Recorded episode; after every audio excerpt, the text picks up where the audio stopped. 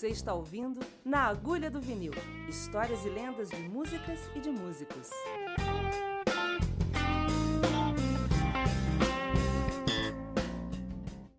Na Agulha do Vinil, Glasgow, outono 2018, 8 graus lá fora. Eu aqui no quentinho, com meu fiel escudeiro, Tirulu, e meu parceiro aqui de, gravações, Rafael Amorim. Conversa hoje é sobre blues, sobre um tremendo bluesman. Conversa hoje é sobre um amigo. Conheci muita gente nesses 42 anos de jornada. São poucos os que eu chamo de amigo, principalmente artistas internacionais. Tá vendo esse som aí atrás? Saddle Up My Pony. John Hammond. John Paul Hammond Jr. Filho do icônico John Hammond, presidente da CBS, cara que descobriu Robert Johnson, cara que descobriu Bob Dylan, Charlie Christian, Bruce Springsteen, Billie Holiday. John é meu amigo. A amizade começou em 91 e perdura até hoje. Pessoa muito querida. Pessoa que frequentava minha casa quando estava no Brasil.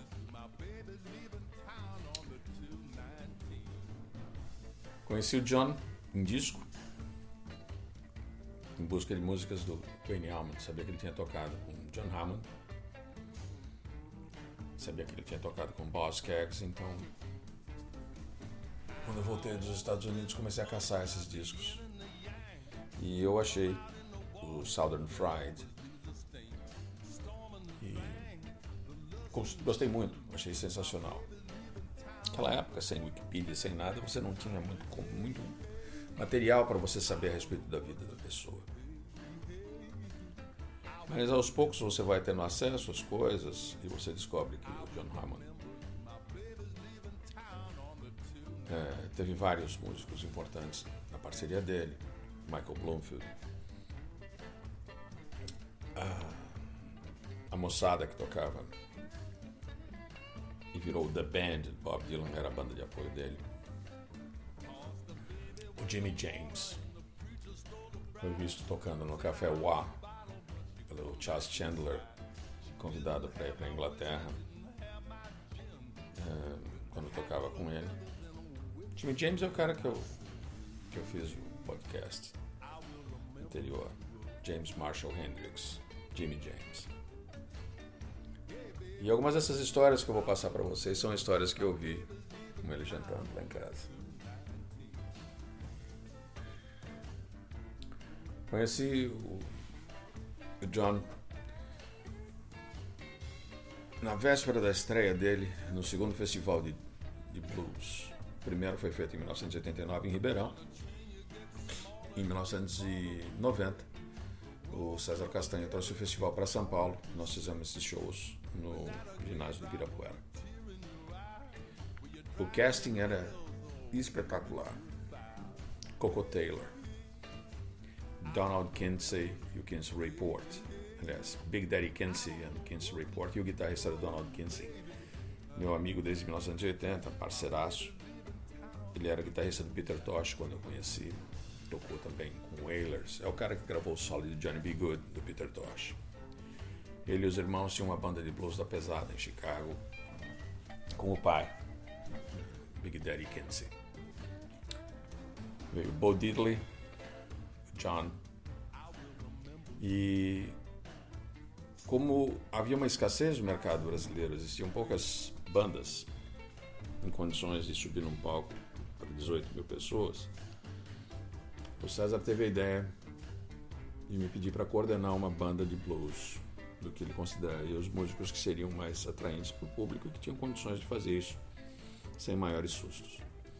Para a cozinha, tá aceitada e com, com, condições, ele não pegou nem a, cozinha, nem a minha nem a cozinha do Blues Etílicos. Ele pegou dois irmãos meus, os caras com quem eu toquei minha vida inteira, do Fickle Pickle, o Nelson Brito e o Paulo Ziner, que eram baixista e baterista do Golpe de Estado, que estava estourado, tocando tudo quanto é rádio.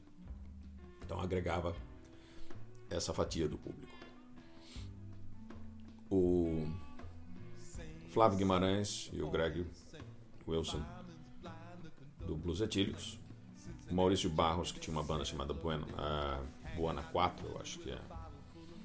Uh, ele tinha sido tecladista do Barão. O Roberto Frejá. E um menino de 17 anos, que estava com um hit na rádio, estourado. Gente chamava Manuel e o menino chamava Ed Mota. Fizemos uma banda bem legal, foi um negócio muito divertido. O Ed estava aprendendo inglês na época, então ele cantava as letras em polonês, mas cantava muito. Impressionou demais o Bodidley. Mas na primeira noite, enquanto o, o, o Diddley estava tocando, eu estava sentado do lado de John Hammond. Ele já havia sido apresentado pelo César, começamos a conversar. Vamos sentar, tem até, até uma foto disso. A gente está sentado na arquibancada atrás do palco assistindo o show. Tá o Magic Slim, o John e eu. E o John subiu, deu uma cancha com o Bo Diddley tocando gaita. Acho que tocando I Wish, I Wish You Would. Ou Bo Diddley, não lembro exatamente. Mas eu lembro que ele detonou tocando gaita.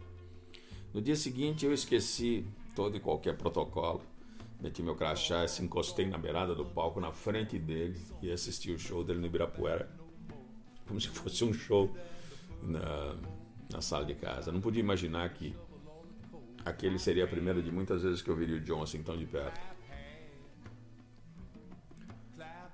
Uh, no fim do show, voltando pro hotel, a gente estava hospedado no Hilton, eu morava em São Paulo na época. Uh, fomos pro, pro Hilton, eu falei, John, você se incomoda de assinar isso daqui para mim? Ele falou, não, sobe até o quarto, vamos deixar essas coisas lá, a gente senta e conversa um pouco. Aí ele assinou para mim John Hammond Live e assinou o Southern Fried, um dos primeiros discos dele que eu tive acesso. E eu falei, cara, eu tenho paixão por esse disco. Eu falei, é, eu falei cara, eu adoro One Kind Favor mas eu não sei que afinação. Ele falou assim, é drop a D, mas eu gravei com violão de 12 cordas e ele não está necessariamente em Ré. Assim, não está afinado, ele provavelmente está quase em Dó, assim, ele está bem para baixo a afinação.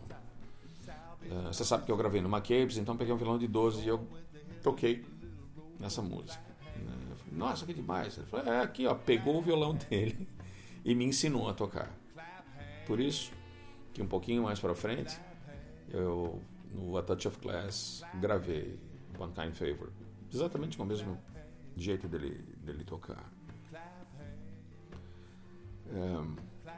É, essa é a primeira, primeira grande, primeiro grande susto da relação com ele. A pessoa mais comum do mundo. Eu não sei quantas vezes a gente já. Ele veio para o Brasil. Todas as vezes a gente sai junto, janta junto, excursiona junto.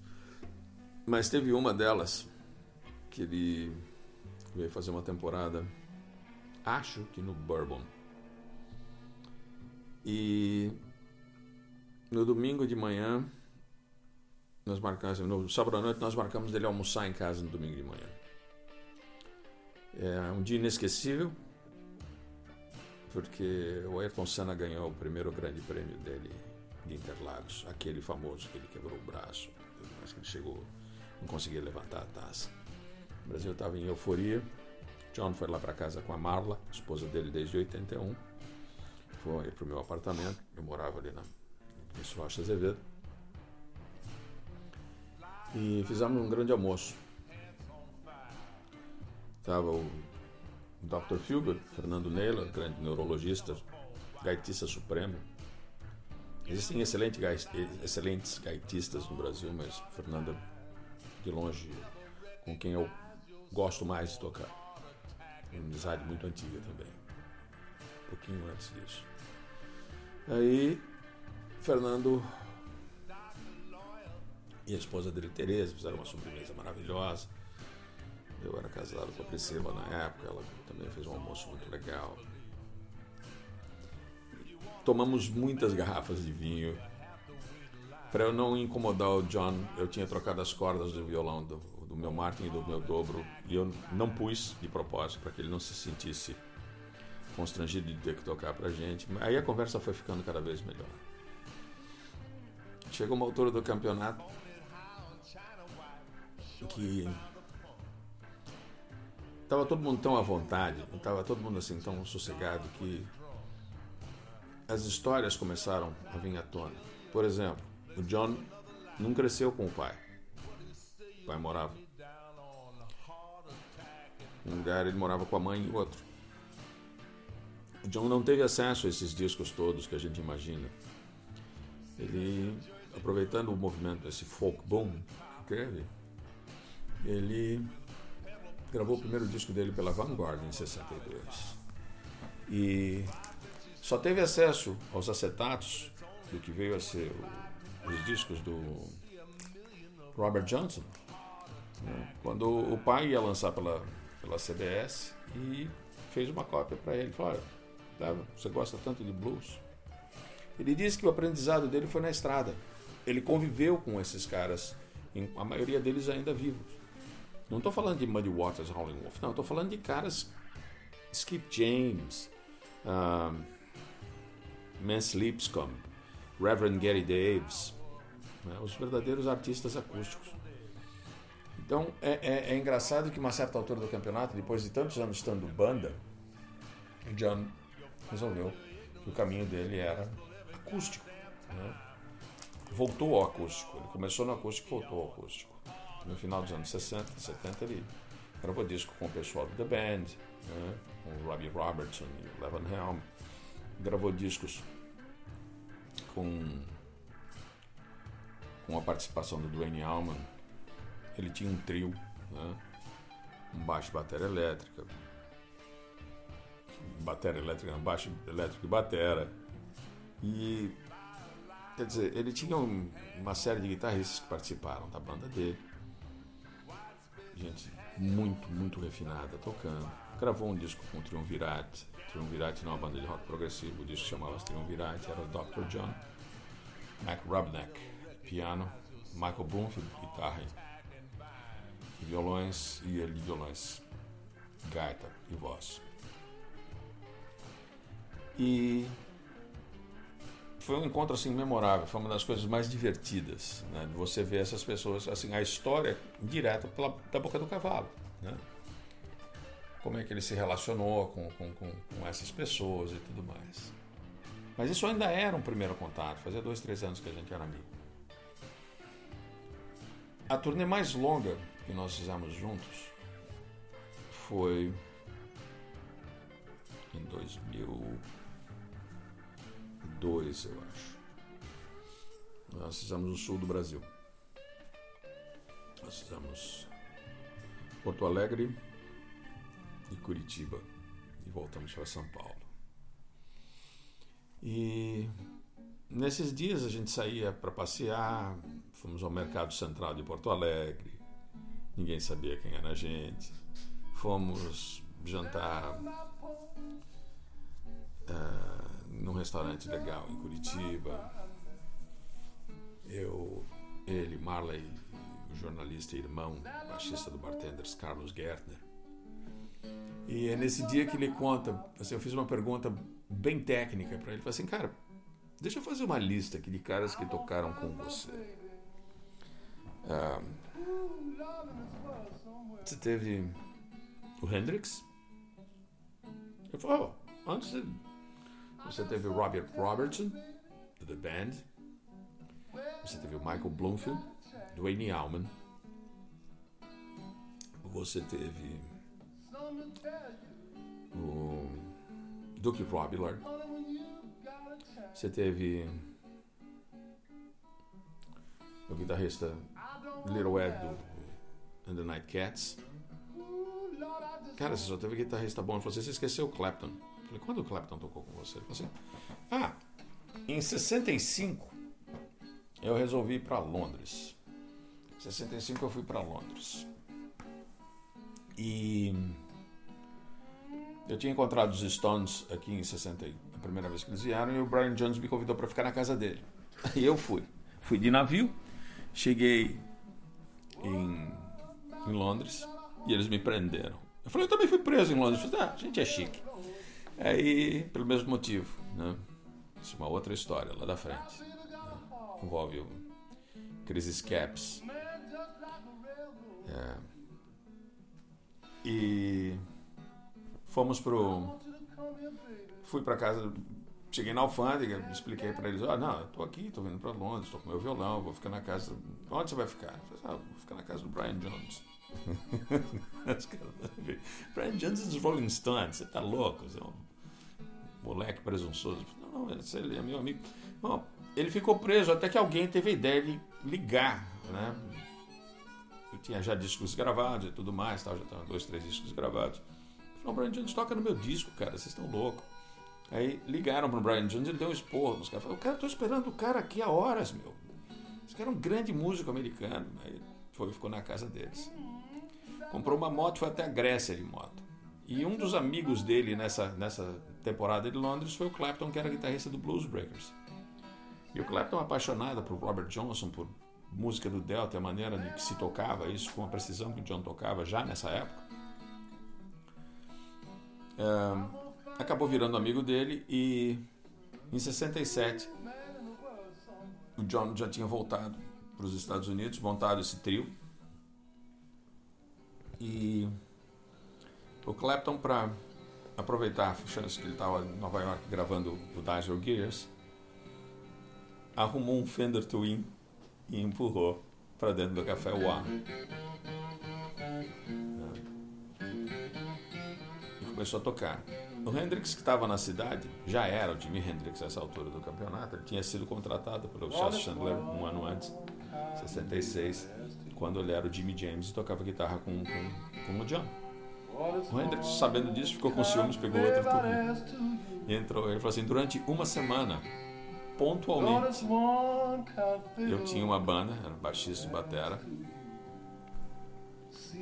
O Jimi Hendrix e o Eric Clapton tocando comigo.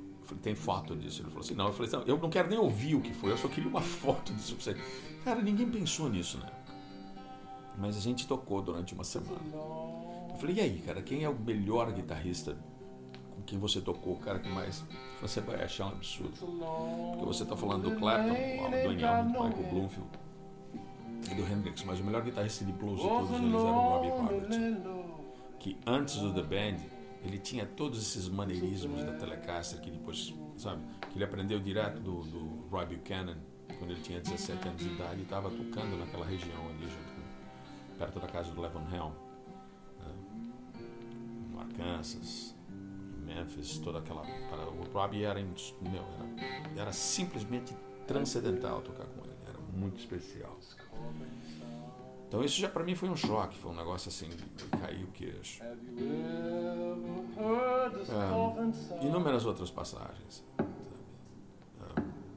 É, ele gostava muito do meu violão guilde de 12 cordas. E ele vinha para o Brasil com um dobro, um violão, mas ele fazia turnê e levava o meu violão de 12. Eu indo ou não, o meu guild de 12. Ficava com ele. E aí ele tocava One Kind Favor. Uh, nessa época ele gravou um disco muito interessante chamado Trouble No More. E ele gravou uma das minhas canções favoritas do, Billy McTell é, chamada Love Changing Blues, que ele acabou me ensinando depois a tocar. Eu nunca gravei essa música ainda, mas adoro tocar. E a cada disco uma surpresa nova, né? As turnês que a gente fazia com esses discos, ele me contando como é que tinham sido. Teve uma turnê que ele fez com banda e ele tocou o repertório do que eu considero o disco de blues mais relevante uh, do século XXI chama Wicked Green. Creio eu ser de 2001, 2000, 2001. É uma releitura da obra do Tom Waits. Com ele, guitarra, Larry Taylor de baixo, um fan, batera fantástico, pianistas, e o Tom Waits produzindo. A ideia desse disco, pouca gente sabe, é da Marla, e da esposa do Tom Waits, que são amigas, e achavam que eles tinham que fazer um disco junto, porque o Tom adorava a música do John Hammond, o John adorava a obra do Tom Waits, E surgiu a ideia de que seria interessante o John gravar um disco dessa forma. Eu acho espetacular. Ver o John tocando elétrico, ele estava com uma S330, muito linda. E o dobro. Acho que ele chegou a trazer violão, não lembro. Não usou o meu, não. Dessa vez ele não usou mais o meu. Mas era muito comum a gente sair para jantar em todos esses shows, conversar muito, conversar muito com a Marla. Né? E o John morava pertinho, ali no Village, um apartamento pequeno, pertinho da Matt Humanov Guitars. Então não foi uma vez ou outra que ele e o Carlo Tonalese, que trabalhavam lá junto com o Matt, ligavam para mim da loja, mandar um abraço e tudo mais. Quando... E quando ele foi essa última vez, depois desse show da, da banda, ele fez mais um que foi com o Spook Tooth, o guitarrista do Spook Tooth, e o Hélio Delmiro. Vai ser um show bem esdrúxulo. Mas o, eu levei o Theo Werneck comigo nesse show, ele e o Paulo, guitarrista do, do trio de blues do Theo. E apresentei para eles. Ele falou assim: ah, pega meu dobro, toca ali, fica à vontade. E eles não conseguiam mexer, quer mexer com, que nem no do Holy Grail, né, cara? É mexer na, na Excalibur do, do, do Rei Arthur. E ele completamente sossegado. Aí ele me pega pelo braço, falou: Marla, explica para ele o que a gente acabou de fazer. André, nós saímos daquele apartamento ali no Village, compramos uma casa muito legal do outro lado do rio Hudson. Dá para você ver Nova York, não é lá para dentro no New Jersey, mas a gente atravessou o rio. E nós temos um quarto de hóspedes. A próxima vez que você for para Nova York, se você não ficar na minha casa, eu vou ficar muito, muito bravo. Então, são, são tantas as historinhas, são tantos os detalhezinhos, é tanto carinho nessa, nessa história que eu deixei para o fim a que mais mexeu comigo. Mexeu mais ainda do que ser convidado para ficar na casa dele. Em 2006, 2007, a situação de trabalho no Brasil estava pesada. A maior parte dos artistas que estavam envolvidos com blues é, não encontravam mais lugar para tocar. Eu não lembro a razão, mas estava muito difícil. E tem dias, eu não gosto muito de domingo em particular, mas tem dias que são completamente fora da casinha. Foi um daqueles domingos, domingos assim contado pelo Monteiro Lobato, sabe, modorrento, lento em que se você ficar sentado no jardim olhando a formiga andar na, no teu quintal, você sua. Era uma coisa horrível. Eu tive uma sensação muito ruim o, o dia inteiro. Uma coisa pesada, uma coisa desagradável, triste. E eu tinha, acho que, recém recebido meu primeiro computador ainda tinha fax, essas coisas todas. E eu me lembro de estar tá olhando alguma coisa no computador, ver alguma notícia sobre ele. Eu falei, eu vou ligar pro John. E eu liguei pro John. E ele atendeu com uma alegria. A Marla atendeu e falou: John, é o André, olha o André, conta pra ele, conta pra ele. Eu não sabia o que, que era ele virou para mim e falou o seguinte: Cara, nós estávamos no sul, estávamos atravessando o Texas de carro para fazer uma série de shows. O Bush tinha acabado de ser eleito nesse esquema podre que aconteceu das eleições e tal. Eu estava frustradíssimo. O estado do Texas festejando. E a única coisa que me manteve são durante essa viagem, que eu levei o banzo, o teu disco, e a gente ouvia constantemente. A gente não trocou de disco. Esses últimos três dias a gente falou de você e ouviu você. O disco é espetacular, é uma coisa sensacional. Como é que você teve essas ideias? Que coisa bem feita e tudo mais. Eu recebi um banho de luz, um banho de elogio ah, aquilo mexeu muito comigo. Aquilo me pôs de pé, aquilo me aprumou. Aquilo me deu gás para prosseguir, para fazer a mudança da casa que eu estava saindo para ir para o estúdio, para ir para o apartamento novo. Aquilo me deu a ideia de, de montar o blues no país do samba. Eu era vizinho do produtor da cultura. E numa dessas conversas, o Faro sugeriu ele que fizéssemos um programa de blues com âmbito nacional e que eu fosse o, o diretor musical desse programa. A música sempre, sempre foi a razão de ser da minha vida. Tudo que eu fiz na minha vida foi para estar perto da música. Constituir casamento e família foi sempre uma maneira de, de estação, de estar inteiro, de não cair no delírio, né? Vi tantos amigos meus perderem o chão por causa de abusos. E sem ser caxias, né, cara? É livre-arbítrio, cada um faz do jeito que quer, cada um vive a vida como quer. Mas tem um custo final disso. E as opções certas ou erradas que eu fiz profissionalmente, as maneiras com que eu agi para uma série de pessoas, que me desculpem, eu sempre me achei muito certo, muito dono da verdade. E isso me fazia agir de acordo com um estatuto de moralidade, de respeito, de hierarquia com os músicos que eu respeitava mais, passando por cima de qualquer consideração por gostos populares, fenômenos de mídia, rádios, televisões. Eu sempre fui mais cético a tudo isso. Trabalhei em todos eles, mas cético. Isso nunca me trouxe grandes benefícios. Isso pode até ter eternizado a minha imagem em alguns momentos, mas o que importa na realidade é que eu fui lá para fazer música. E música sempre foi a coisa mais sagrada da minha vida. Quando você tem vinte e poucos anos e você compra o Southern Fried e você vê aquela voz, quando uns anos depois você encontra em 83 o John Hammond live e você tenta entender como é que ele pode tocar aquelas grooves no violão, sozinho, e cantar e tocar gaita ao mesmo tempo.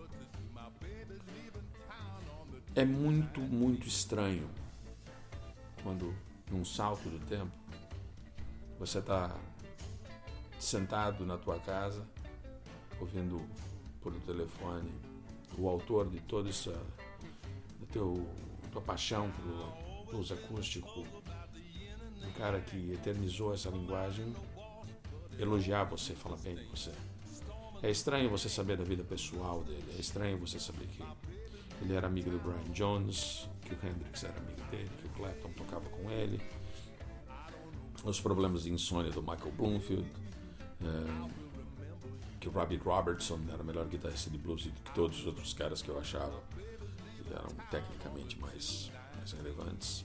O que prova que necessariamente blues não é uma música de técnica, mas de profundo conhecimento da sua arte, da sua forma inerente. Blues é uma língua, é um dialeto. Não é para qualquer um. Então, para você que é guitarrista, para você que sonha tocar blues, aprenda as músicas. Elas são mais importantes do que os solos. Se dedique a entender a melodia e a groove. Toque blues. Depois você pode tocar blues rock. Toque blues. Ouça o início da história. Willie Johnson, Blind Willie McTell, Robert Johnson, Steve James. Charlie Patton. Bem-vindo, bem-vindo. Quando eletrifica, Muddy Waters, Howlin' Wolf, Little Walter, Willie Dixon. Só aí a guitarra começa a tomar importância. Hubert Sumlin. King, Freddie King, Albert King, Magic Sam, Otis Rush, que nos deixou semana passada. Aí vai começar a aparecer a molecada inglesa. Clapton, Peter Green, Mick Taylor, grandes guitarristas de rock que se fizeram dentro do blues. Jimmy Page, Jeff Beck, Roddy Gallagher. É uma história. Se você quer fazer parte dessa história, estude a história. Era mais importante a música que eles estavam fazendo, aquilo que eles estavam tocando, do que com o que eles estavam tocando. Existe uma febre, um desespero. Não, Les Paul 59, a reedição da Gibson, aquilo, aquele outro. Pois saibam, a Les Paul 59 ela era tão chinfrim em 1960 que eles pararam de fazer. Ela virou SG. Ela não deu certo. Vocês sabiam que se não tivesse o fenômeno Jimi Hendrix em 67, a Fender ia descontinuar a Stratocaster? Porque ela não vendia, ela estava encalhada, porque não tinha um ícone desde o Buddy Holly, desde o Hank Marvin aqui na Inglaterra. Não é o equipamento que faz você o que você é é o que você carrega no coração e o tamanho da tua alma, o tamanho da tua vontade. John Hammond não usa amp, cara. Ele usa um violão velho. Eu conheci quando ele era novo, já tem 30 anos. Mas o antigo violão dele, o Steve James falou assim: um dia você pega o J o, o, o, o Southern Western dele, o Gibson, que ele usava antigamente, e põe no sol você vai ver que o tampo do violão é assim, ele está tão fino que dá para você ver o violão por dentro, se você colocar o sol nas suas costas. Ele gastou o violão. Não gasta a tua grana, gasta teu dedo. Sabe, não abre a sua carteira, abre a sua percepção. Fica agora e ouve essas três primeiras faixas do disco Wicked Green do John. Vê se você entende onde está a groove. Não tem solo, hein? Não tem solo. Mas a groove, velho, é um veneno. Tá? Esse é o veneno bom. Esse você toma, toma, toma no gargalo. Tá bom? Fiquem com Deus. Grande abraço.